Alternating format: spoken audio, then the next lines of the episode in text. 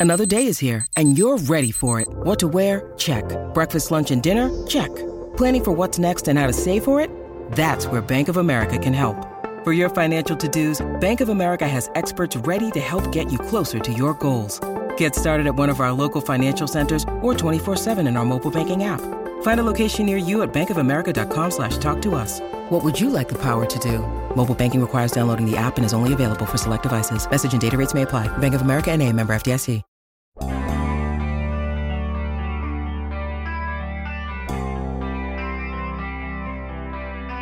This isn't like politics. You don't take a side of a quarterback because that's just where you're committed and everything else is wrong. A lot of the discussion that I detect regarding Mason Rudolph sounds like politics, and that makes no sense to me. Be open minded. That's reasonable, right? Good morning to you. Good Wednesday morning. I'm Dan Kovacevic of DK Pittsburgh Sports. This is Daily Shot of Steelers. It comes your way bright and early every weekday if you're into hockey and or baseball. I also offer daily shots of Penguins and Pirates, and I hope you'll check those out as well. Why not, for example, consider Mitch Trubisky?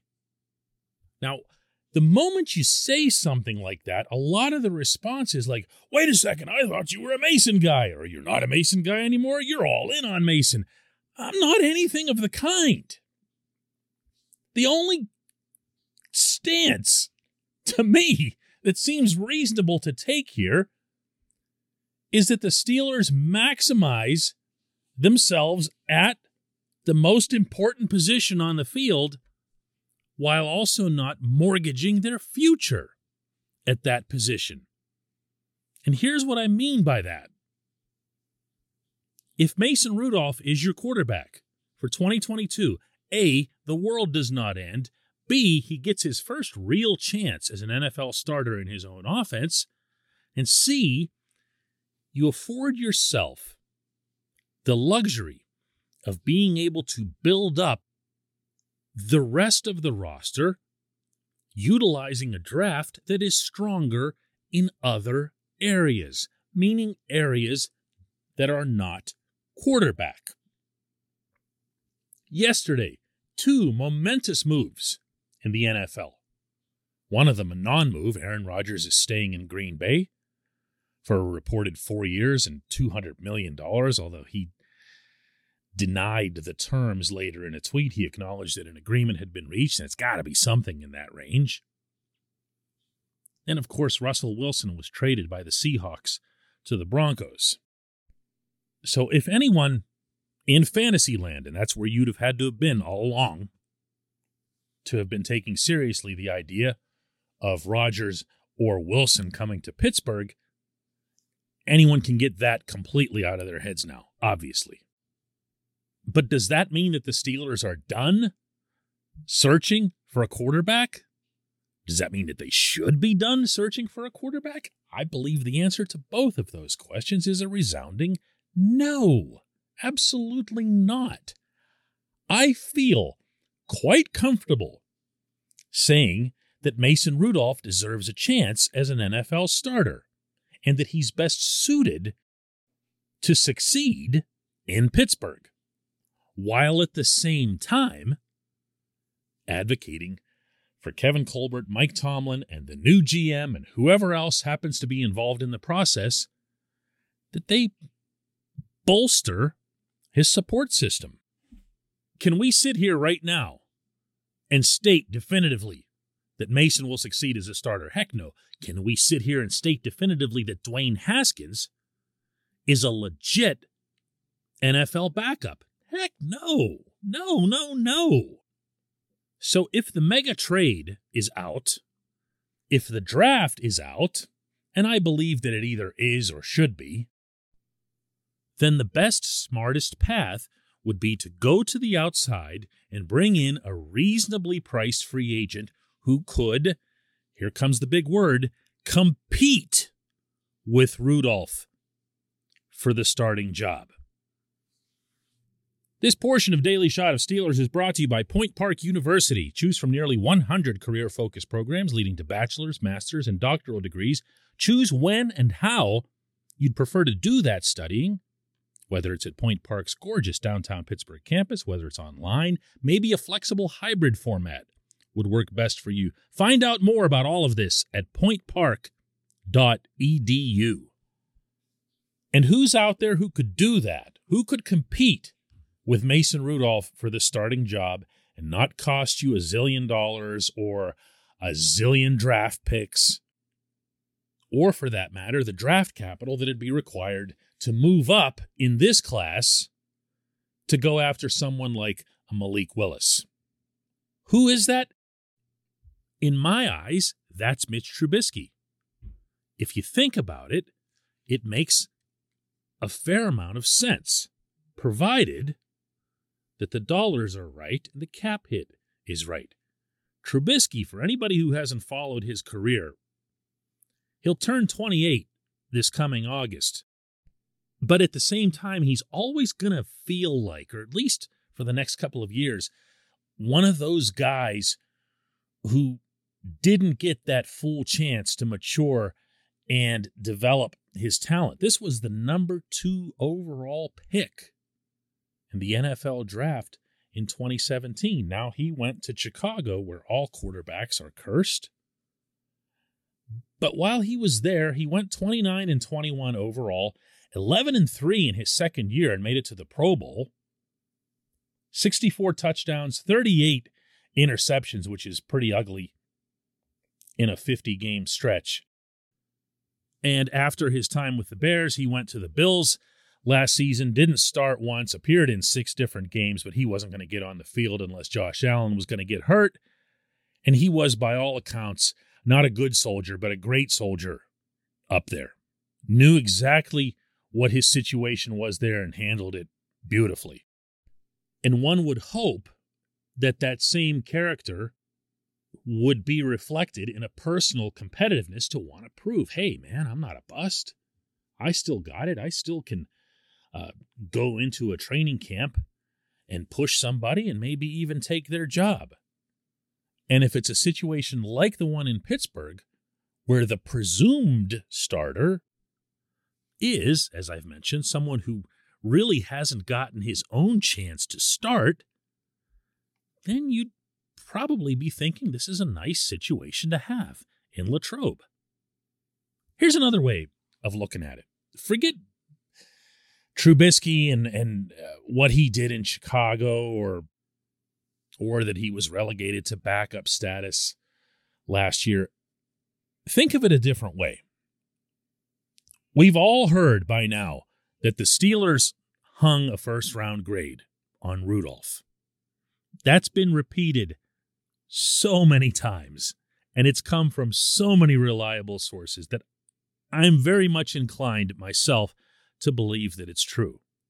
Well, if it is, and the Steelers saw Rudolph as a first rounder, and the Redskins saw Haskins as a first rounder, and they did since they made him the 15th overall pick, and the Bears saw Trubisky not only as a first rounder, but as the number two overall pick in his class, you would be theoretically tripling your chances that someone of pedigree could rise up and become your starter.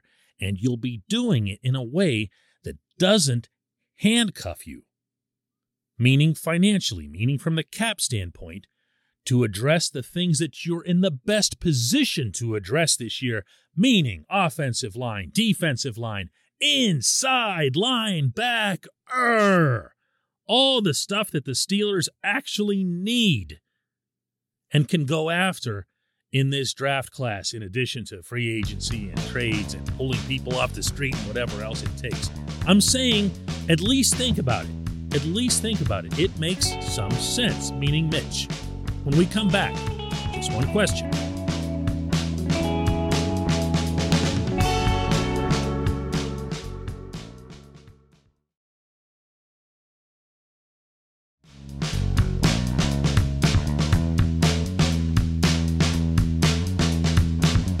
Welcome back. Time for today's J1Q, and it comes from Zach Barnhart, who asks Does Juju mean more to the Steelers than any other team? Hmm. You know, it's easy to think of it from the reverse perspective. And I've discussed that on this show both this year and last year, the first time he became a free agent.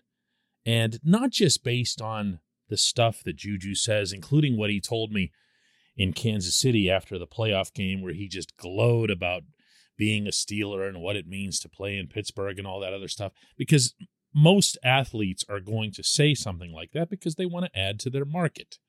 I'm sorry if that sounds cynical, but it's just, you know, true. If they're eliminating the team that they're currently playing for, that's one fewer team that would partake in the bidding. Now, what you're asking is from the team perspective, and I would argue that yes, yes, he is more valuable to the Steelers than he might be to someone else. There's the obvious, which is that he's a very good, sure handed, tough wide receiver. He'll make catches in traffic. He doesn't pull away the way he did as a rookie, but he'll certainly fight for his extra yardage, as we saw in the play that injured him this past season. And he's also a smart and reliable route runner. Not a great route runner in terms of his uh, dynamism, let's say the way Diontae Johnson is and the kind of separation that Diontae can get, but he'll learn his routes and perfect them. He'll do them the way you're supposed to do them. You don't see with Juju and the quarterback the kind of uh, gross miscommunications that you've seen, for example, with Chase Claypool and his quarterback. Add to that that the Steelers pretty much have Diontae and Claypool and nobody else at the wide receiver position. Juju's not the only free agent. James Washington is a free agent. Ray Ray McCloud is a free agent, which also would leave a hole of dubious degree in the kick return game. But it's still a hole, or two holes, or three holes at the wide receiver position. But even all of that is not why I feel the Steelers would value Juju more than someone else would. The main reason, and I could find any number of football people from owners to GMs to coaches on down who would back me on this, is that they've had him in house and they trust him. They know what he's all about. They don't have to wonder if they bring him in, is he going to be somebody who slacks off after getting big money? Is he going to be somebody who causes problems in the locker room? There are things that you don't and can't know about another team's players. And until you bring them in, those are a mystery. And that's something that came up again this past season when, after the Steelers got rid of Melvin Ingram at his request, Mike Tomlin brought up in his Tuesday press conference the following week that this is one reason why the team prefers to have its players be from in house and then stay in house because they just don't and can't know everything. They do know about Juju. And as a result, they're going to be more inclined to want to keep him. I think they're going to make an effort.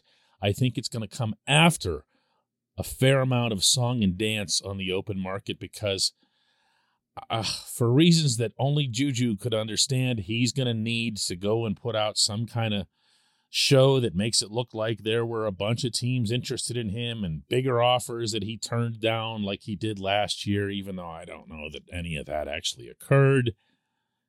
Whatever it takes, the result is what matters here.